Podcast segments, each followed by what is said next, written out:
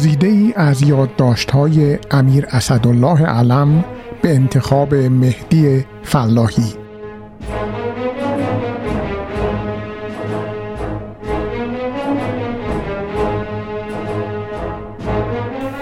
پس چنان واجب کند که چون پادشاه کاری خواهد کرد و یا او را مهمی پیش آید با پیران و هواخواهان و اولیاء دولت خیش مشاورت کند تا هر کسی را در آن معنا هرچه قرار آید بگویند و آنچه رأی پادشاه دیده باشد با گفتار هر یکی مقابله کنند و هر یکی چون گفتار و رأی دیگران بشنوند و براندازند رأی سواب از آن میان پدید آید. و رأی و تدبیر سواب آن باشد که عقلهای همگان بر آن متفق شود که چنین می باید کرد و مشورت ناکردن در کارها از ضعف رایی باشد و چنین کس را خودکامه خوانند. سیاستنامه منتصب به خاج نظام الملک.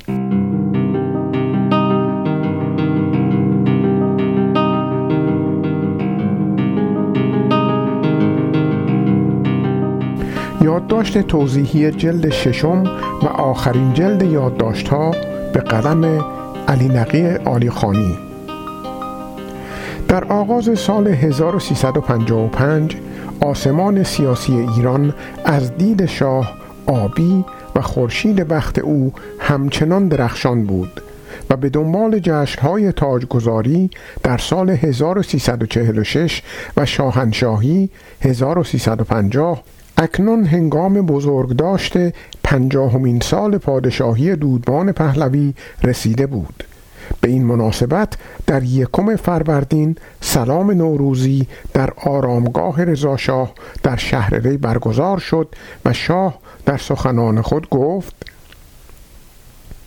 در پیشگاه تاریخ ایران اعلام می دارم که ما خاندان پهلوی مهری جز مهر ایران عشقی جز سرفرازی ایران نداریم و وظیفه ای جز خدمت به کشور و ملت خیش برای خود نمی شناسیم ما از میان ملت برخواسته ایم و در خاک مقدس ایران زاده شده ایم و در همین سرزمین مقدس نیز به خاک خواهیم رفت. شاه میپنداشت که رنجها و فداکاری های او بیش از همیشه پایه های تاج و تخت را استوار ساخته و سرانجام توانسته بر همه رقیبان و مدعیان قدرت چیره شده و آنان را از میدان بدر کند. با کمی دستکاری در تاریخ نقش احمد قوام را ناچیز و خود را آزادی بخش راستین آذربایجان میانگاشت. یادداشت 11 ده 55 اگر محمد مصدق خطرناکترین هماورد به زعم او تلاش نافرجامی برای ملی کردن نفت ایران کرد او شاه توانست سرانجام اداره این صنعت حیاتی را از دست بیگانگان بیرون آورد. شاه حتی کارنامه پدر تاجدارش را نیز با خود همسان نمی‌دید چرا که به رغم همه دستاوردهایش نه به اصلاحات ارزی دست زد و نه در شط العرب حق ایران را آنچنان که باید پس گرفت و در زمینه نفت نیز با تمدید قرارداد شرکت نفت ایران و انگلیس به سود ایران گام بر نداشت شاه یک بار نیز ادعای تعجب آوری می کند که از زمان ولیعهدی در اندیشه اصلاحات ارزی بوده و در 1955 طی سفری به آلمان سهیم شدن کارگران در سود کارخانه ها را چاره پرهیز از رویارویی کارگر و کارفرما یافت. یادداشت 11 دوی 1355 شاه دیگر حتی به کسانی که در سختترین روزها سپر بلا شدند و او را در گسترش و استواری قدرت یاری کردند خواه در گذشتگان و خواه شاغلان روز به دیده تحقیر می نگریست. چندی پیش از سر کار آمدن دولت حسن علی منصور اسفند 1342 یک بار شاه با اشاره به ترکیب دولت آینده به او درد دل کرده بود که همیشه آرزو داشته با کسانی کار کند که کم و بیش همسن خود او باشند. تعبیر منصور این بود که شاه او و همکارانش را کارآمدتر از پیشینیان می‌داند و شاید هم تا اندازه ای شاه به این نکته توجه داشت. ولی از آن مهمتر این بود که شاه دیگر نمی‌خواست با کسانی که او را هنگام ضعف و درماندگی دیده بودند سر و کاری داشته باشد. او می‌خواست از دید نسل جوان و تحصیل کرده ای که خود برکشیده بود شاه اصلاحات ارزی و تحولات اجتماعی باشد. تا شاهی که قوام و مصدق و رزمارا و زاهدی می شناختند در دهه 1340 شاه از این شرایط به خوبی بهره برداری کرد و با پشتیبانی از تکنوکرات های جوان و دادن اختیارات به آنان توانست در مدتی کوتاه چهره اجتماعی و اقتصادی ایران را دگرگون سازد. شهرنشینی گسترش یافت. پوشش آموزشی شهرها و بسیاری از روستاها را در بر گرفت. طبقه متوسط پویایی پدیدار شد و به تدریج بسیاری از صاحب نظران از ایران به عنوان ژاپن دوم آسیا نام می بردند. ولی شاه در این مرحله به دربایست های تحول سریع جامعه که لازمش گسترش نهادهای تازه متناسب با این تحولات و دادن امکان مشارکت فزاینده مردم بود توجهی نکرد او میانگاشت که همه پیشرفت کشور صرفا مدیون رهبری و بینش اوست و خود بهتر از هر کس صلاح مملکت و تقدمهای جامعه را تشخیص می دهد و تنها کار ویژه مدیران اجرای فرمان اوست. توده مردم نیز که به زعم او هر روز از موهبات بیشتری بهرهمند می‌شوند بیگمان از شرایط زندگی خود خورسند به آینده امیدوار و با میل به رهبری او گردن می نهند و جز آسایش مادی خواست دیگری ندارند. شاه که در دیدارهای غیر رسمی و خصوصی با شرم و بسیار معدب و خوش برخورد بود میکوشید در مراسم رسمی و از چشم توده مردم خود را ابرمرد نشان دهد و در دیداری با علم می‌گوید اگر موفقیات های من نبود نه تنها از خانواده پهلوی و تمام زحمات و مشقات پدر من اسمی نمی بود ایران هم نمی بود یادداشت 26 1355 در زمینه سیاست خارجی نیز شاه خود را نه تنها صاحب نظر بلکه برتر از رهبران بسیاری از کشورهای دیگر میپنداشت. با آنکه شاه به مسائل دیپلماتیک علاقمند بود آگاهی او از رویدادها بیشتر محدود به گزارش نمایندگان سیاسی ایران و خبرهای رسانه های بین المللی و احیانا گفتگو با مقامات خارجی بود. به اعتقادی به این که وقایع جهانی نخست از سوی کارشناسان امر بررسی و گزینه های ممکن به او پیشنهاد شود نداشت. در نتیجه با آنکه خطوط اصلی سیاست خارجی کشور روی هم رفته درست بود نظر او در مورد جریانات روز بیشتر اوقات سطحی ولی همراه با عقل سلیم بود. در هفته آغاز سال نو 1355 طی مذاکره با نلسون راکفلر نایب رئیس جمهور امریکا شاه به او می‌گوید که برای ریشهکن کردن نفوذ شوروی در افریقای سیاه میبایست امریکا از سیاه پوستان طرفداری کند.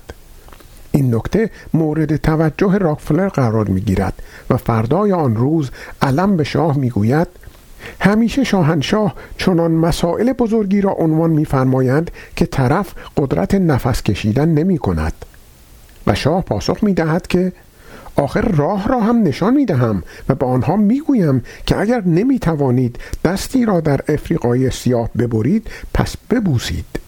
یادداشت چهار یک 1355 چند هفته بعد نیز هنگامی که علم گزارش می دهد که سوریه و امریکا هر دو از الیا سرکیس رئیس جمهور تازه لبنان پشتیبانی می کنند شاه می گوید اگر خاطرت باشد من سه ماه قبل ضمن مصاحبه ای گفتم کار لبنان باید با نظر سوریه حل شود.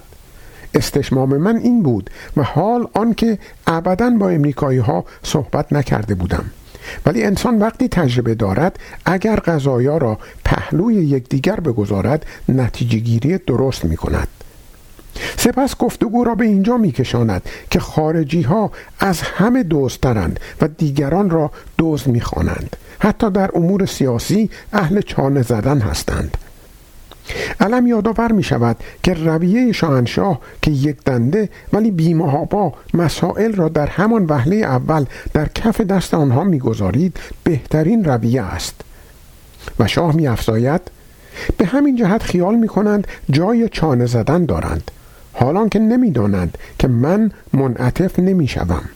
کم کم فهمیدند یادداشت 27 یک 1355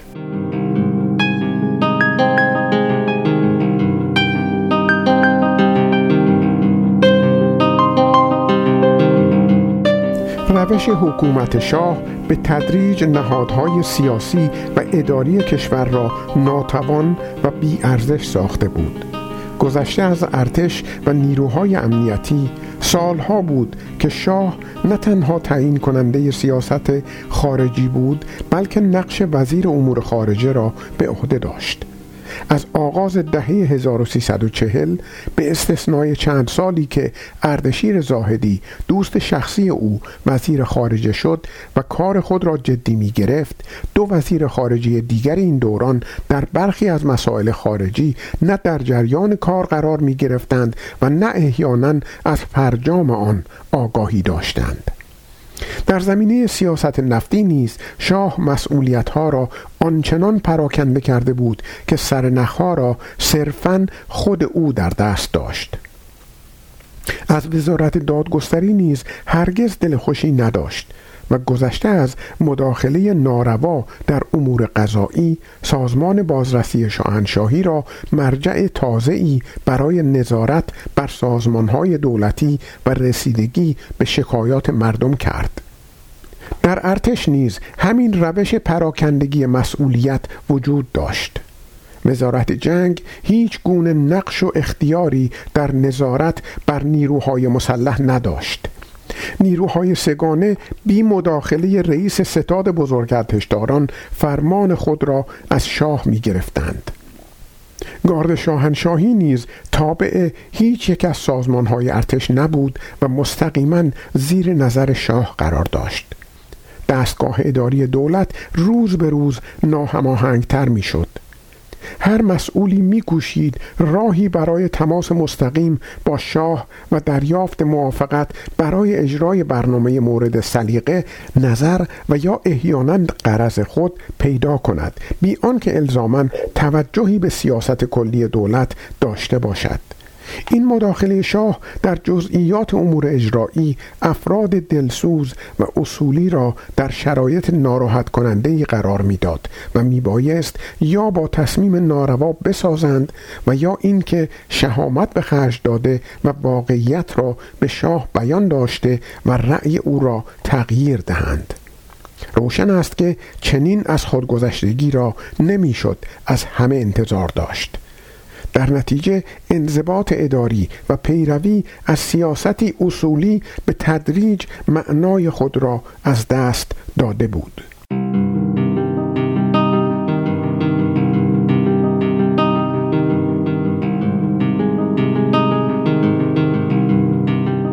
عاملی که به این از همگسیختگی یاری کرد افزایش بی سابقه درآمد نفت بود که به گمان شاه می بایست در سالهای آینده نیز همچنان ادامه یافته و به او امکان دهد به رؤیاهای دیرینی خود درباره قدرت نظامی و اقتصادی ایران به آن گونه که خود تعبیر می کرد جامعه عمل بپوشد. او دیگر دلیلی برای مراعات انضباط مالی و توجه به امکانات نیروی انسانی و زیرساخت موجود کشور نمی‌دید و آرزو داشت همه خوابها و خواسته های گذشتهاش را در مدتی کوتاه و با میان زدن در روش اجرای طرحها عملی سازد. به اینسان به آنچه پیش از افزایش ناگهانی درآمد نفت موجب پیشرفت کشور شده بود پشت بازد و راهی را در پیش گرفت که موجب تورم شدید ایجاد کمبود کالا و خدمات ضروری و ناخرسندی توده مردم شد. این نارضایی همگانی برای شاه تا آغاز انقلاب ناشناخته بود چرا که به گمان او تنها خواست مردم دسترسی به زندگی مرفه و درآمد روزافزون بود که با رشد سریع اقتصادی به آن دست یافته و می‌دانستند که این همه از برکت رهبری درست اوست و در نتیجه در همه حال از او پیروی می کنند. یکی از بزرگترین های موفقیت شاه در دهه 1340 و آنچه انقلاب سفید نامیده می‌شد این بود که وی برنامه اصلاحات را به آراء عمومی گذارد. به زبان دیگر از مردم خواست برنامه پیشنهادی او را تأیید و در اجرای آن شریک شوند. در سالهای بعد اصلهای ای که الزاما معنای چندانی نداشته و احیانا خام و نسنجیده بودند به صورت فرمان شاهنشاهی به اصلهای آغازین انقلاب سفید افزوده شد. ولی در این مرحله دیگر شاه نیازی به نظرخواهی از مردم نمی‌دید. و به تدریج اصالتی برای خواست طبیعی آنان به داشتن سهمی در تعیین سرنوشت کشور قائل نبود. هنگامی هم که فشار تورمی و تنگناهای اقتصادی موجب شکایت و ناخرسندی مردم شد شاه ایرادی در تقدمهای خود نمی‌دید و هر گونه گرفتاری را ناشی از کوتاهی مجریان امر میانگاشت. در این زمینه شاه رفتاری شگفتانگیز داشت از یک سو با سرسختی و بی هیچ نرمشی برنامه های مورد پسند و علاقه خود را که عامل آشفتگی اقتصادی و ناخرسندی اجتماعی شده بود به دولت تحمیل می کرد. ولی از سوی دیگر در باری تصمیم هایی که احیانا نتیجه خوبی نداشت آماده پذیرش هیچ گونه مسئولیتی نبود در یکی از نشست های شورای عالی اقتصاد به دنبال گفتگو درباره موضوعی که مورد ایراد شاه بود و یکی از وزیران یادآور می شود که تصمیم آن با تایید خود شاه گرفته شده وی خشمگینانه اظهار می دارد که برای قانون اساسی شاه مقامی غیر مسئول است. با این همه و به رغم چنین تعبیر غریبی از قانون اساسی شاه خواستار بود که مقامهای دولتی در گزارشهای خود پیشرفت اقتصادی کشور را مدیون او بدانند.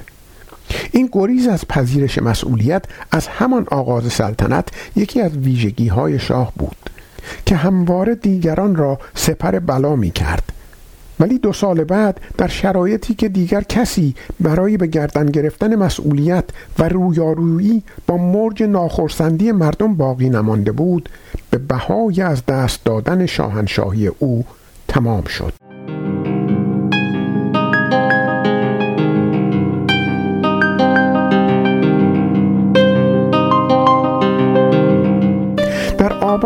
1355 به فرمان شاه کمیسیون عالی نظارت بر کارهای اجرایی به منظور برقراری انضباط شدید در سازمانهای دولتی و رفع گرفتاری ها و تنگناهای موجود تشکیل شد.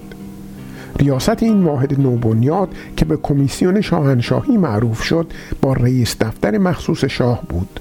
این کمیسیون با همکاری چند تن کارشناس و نمایندگانی از بخش خصوصی به برنامه ها و طرحهای وزارتخانه ها و سازمان های وابسته رسیدگی می کرد.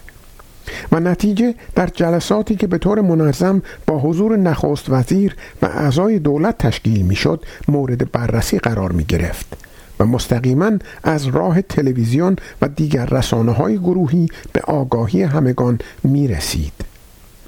اینکه رئیس دفتر مخصوص شاهنشاهی عهدهدار اداره نشستی باشد که در آن نخست وزیر و مسئولان بلندپایه کشور مورد بازجویی قرار می گرفتند گذشته از مقایرت با قانون اساسی انکار حیثیت قوه مجریه کشور و مداخله دستگاهی غیر مسئول در اداره امور بود. علم در این زمینه می نویسد که اگر من به جای دولت بودم فوری استعفا می دادم یادداشت 29 8 1355 نهاد صلاحیت دار برای رسیدگی به عملکرد دولت و ارزیابی آن میبایست قوه قانونگذاری باشد. ولی شاه به هیچ رو آماده پذیرش چنین آزادی عملی برای مجلس نبود و اصولا اعتقادی به دموکراسی نداشت. پس از کودتای زیالحق علیه زلفقار علی بوتو در پاکستان شاه به علم می‌گوید می‌خواستی به سفیر امریکا بگویی که دموکراسی در همه جا پیاده نمی شود و حتی من شنیدم که در ترکیه حسادت وضع ایران را می‌کشند. سپس میافزاید مگر ممکن است کشوری به دو دسته تقسیم بشود؟ یک دسته خیال کار کردن و دسته دیگر کارشکنی در قبال آن را داشته باشند. مگر چنین کشوری پیش می رود؟ یادداشت 14 4 1355 شاه مشکلات موجود به ویژه تورم و کمبودها را تنها به علت عدم کارایی بخش دولتی نمی‌دانست و میپنداشت بخش خصوصی نیز با گران فروشی و احتکار دشواری ها را دوچندان می کند و چاره را در آن یافت که از یک سو با فرمان عجیبی افزایش قیمتها را ممنوع اعلام دارد و از سوی دیگر بازاریان و صاحبان صنایع را که به علت فشار تورمی ناچار به افزایش بهای کالاهای خود بودند متهم به گرانفروشی کرده و با خشونتی بی سابقه و بیهوده زندان تبعید و جریمه با آنان رفتار کند. در نتیجه اینان نیز که به راستی از کوشش ها و پشتیبانی شاه بهرهمند شده بودند به صف معترضان و ناراضیان پیوستند.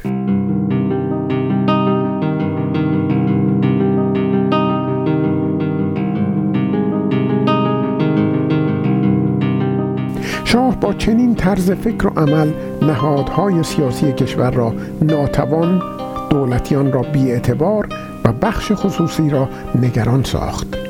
به انسان به گمان او همه مسئولان چه دولتی و چه خصوصی در انجام وظیفه خود کوتاهی کرده بودند. مگر او که مسلحت کشور را بهتر از هر کسی تشخیص می‌داد و به عنوان یک کتاز میدان سیاست داخلی و خارجی ایران هیچ کارش ایرادی نداشت. بر این پایه اگر چشم داشت او این بود که مردم همه دستاوردهای مثبت را از آن او بدانند روی دیگر سکه همه گرفتاری ها و ناخرسندی ها را نیز به او منتصب می کرد. شاه با اصرار بر این که تنها تصمیم گیرنده کلیه امور کشور از خرد و کلان است خود را سخت آسیب پذیر کرده بود در درون کشور گذشته از چندین گروه چپ و میان رو برخی از محافل مذهبی مخالف شاه فعال شده بودند. ولی شاه خطری از این سو احساس نکرده و بینیازی به نرمش و توجه به خواست آنان که چه بسا با برنامه های او تعارض داشت نمی‌دید. علم که واقع بینتر و به هر حال با افکار عمومی آشنایی بیشتری داشت یک بار به شاه گزارش می دهد که در دانشگاه پهلوی دهها دختر چادر به سر دیده است. شاه در پاسخ می گوید دیگر آخوندی نیست و علم یادآور می شود روحیه آخوندی هست. یادداشت 27 دوی 1355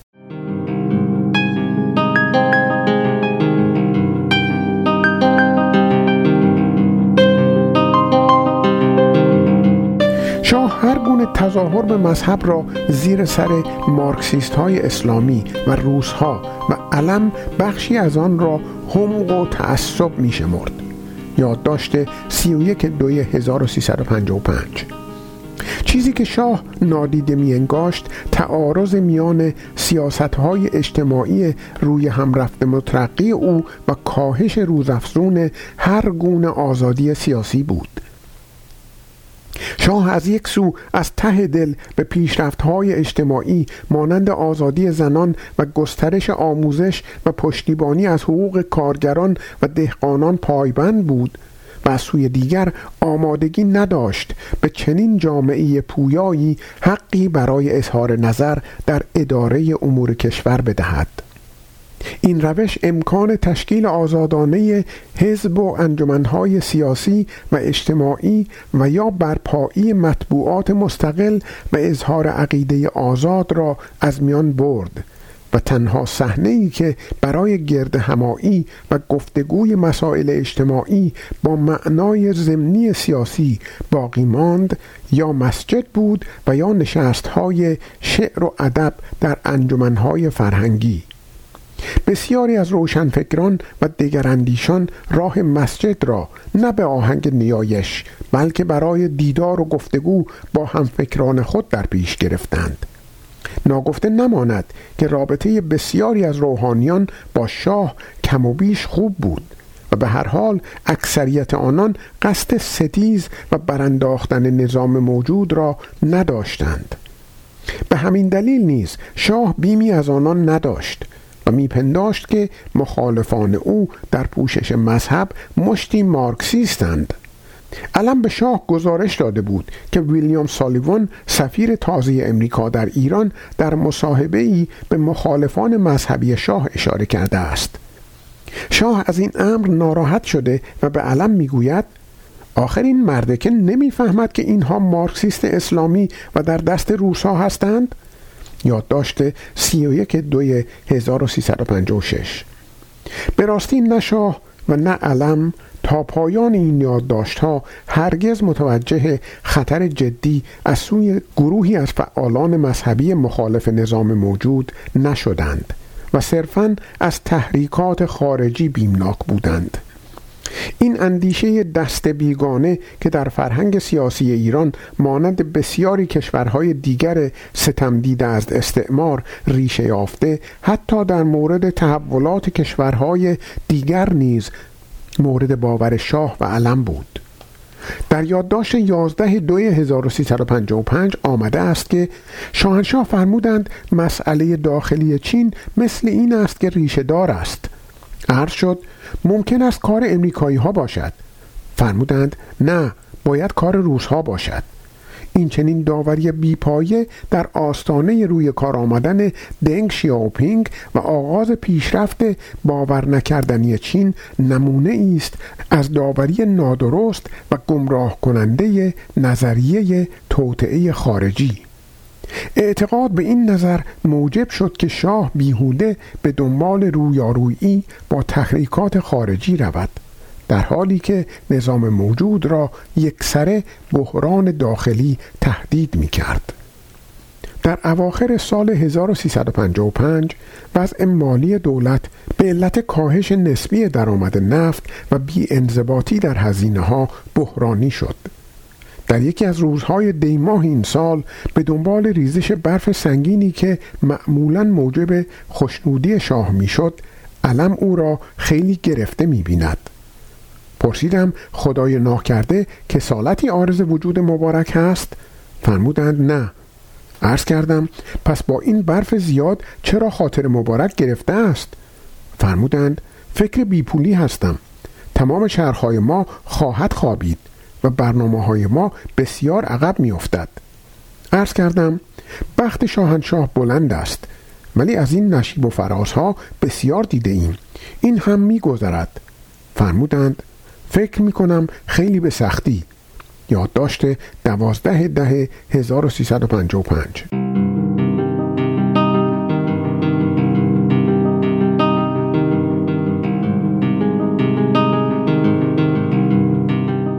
چند روز بعد علم در نامه‌ای به شاه به سراحت نگرانی خود را از تیره شدن اوضاع به قلم آورده و می نویسد گرفتاری این است که ممکن است دشمن به خطوط داخلی ما رخنه کرده باشد. یعنی این عدم رضایت بی جهت مردم که دستی دستی تراشیده ایم. یعنی نبودن برق ضرر هنگفت صنایع به علت نبودن برق خرابی تلفن نبودن خاروبار بیاعتنایی به درخواستهای مردم مقررات خلق و سائه گرانی نرخها و غیره و غیره. این را یک گروه دشمن در داخل ما به وجود آوردند و یا ندانم کاری و بیلیاقتی دولت. یادداشت 26 ده 1355 شاه به تدریج از دشواری هایی که دولت با آن روبرو شده نگران بود. با این همه بحران موجود را به حساب ناخرسندی انباشته شده مردم نمیگذاشت و معلول تحریک امریکایی ها می دانست. فرمودند شپش های لحاف کهنه مثل امینی و الله یار صالح و بقایی و امثال هم به راه افتادند. در باهای دوردست ملاقات می کنند حتی امینی گفته تابستان داغی در پیش داریم. به این جهت من که هر سال تابستان به اروپا می رفتم می خواهم امسال در ایران بمانم. سپس به علم دستور می دهد که در دیدار آیندهش با سفیر امریکا باید به او حالی کند. اینجا نمی توانند حکومت نوکر به وجود بیاورند. برای آنها به قیمت میلیون ها سرباز و میلیاردها دلار تمام می شود یادداشت ده سه 1356 شاه نمی‌خواست بپذیرد که بحران کشور ریشه داخلی دارد و باید راه حل سریعی برای آن بیابد و سیاست نرمش پذیرتری در پیش گیرد. در نتیجه صرفا میکوشید تدابیری اتخاذ کند که نشانه توجه او به حقوق بشر مورد علاقه جیمی کارتر رئیس جمهور تازه امریکا و محافل غربی باشد. علم پس از شنیدن دستور شاه در این زمینه می نویسد جسارت کرده عرض کردم همه این کارها را مدتها قبل از آمدن کارتر هم ممکن بود انجام داد. تا اصولا کار به اینجا نرسد. تعملی فرمودند و جواب مرا ندادند. معلوم بود از این عرض من راضی نشدند. و من فضولی کردم. یادداشت 11 3 1356 شاه در برابر انتقادهای کشورهای غربی علیه روش حکومت خود کوشید تا اندازه ای نرمش به خرج دهد. ولی آنچه را مورد خواست مردم کشور بود در نیافت. چرا که در ذهن خود یقین داشت همگی پشتیبان اقدامات و سیاستهای او بوده و چیزی جز برخورداری از رفاه مادی که به زعم او بیش از پیش تأمین می‌شد نمی‌خواهند. در ماههای پیش از پایان این یادداشتها علم چندین بار از بحرانی شدن اوضاع اظهار نگرانی کرد علی امینی در مراسم سلام چهارم آبان 1356 زادروز شاه در جمع وزیران و استانداران سابق صریحا در حضور دیگران از نارضایی مردم سخن گفت و اعلام خطر کرد ولی با بیاعتنایی شاه روبرو شد. دکتر منوچه اقبال در دیداری خصوصی در همین زمین هشدار داد و در پاسخ شاه به او گفت این کشور دیگر آن کشوری که شما نخست وزیرش بودید نیست.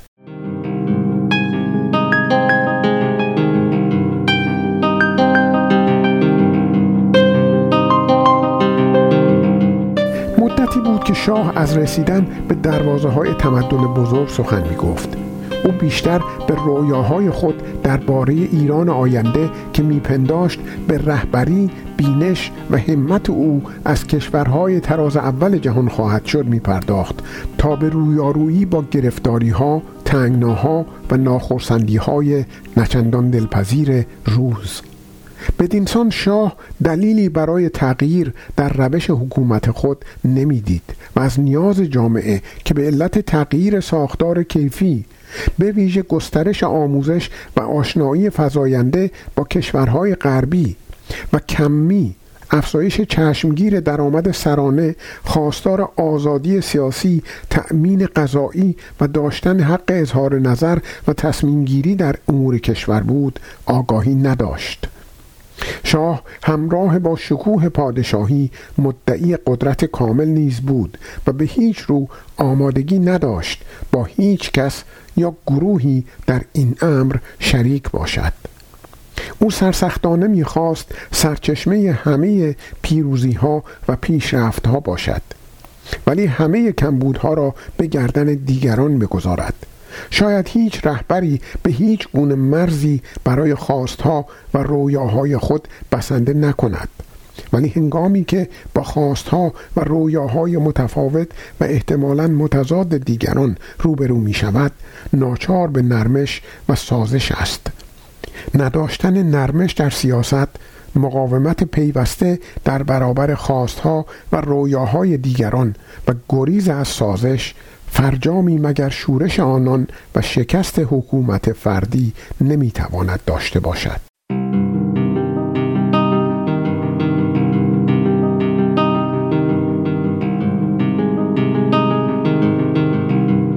هر سال در عواست تابستان شاهپور عبدالرضا برادر ناتنی شاه در باغ و مزرعه زیبای خود در کنار دریای مازندران مهمانی بزرگی ترتیب می‌داد که شاه و بسیاری از بلند پایگان کشور در آن شرکت می کردند.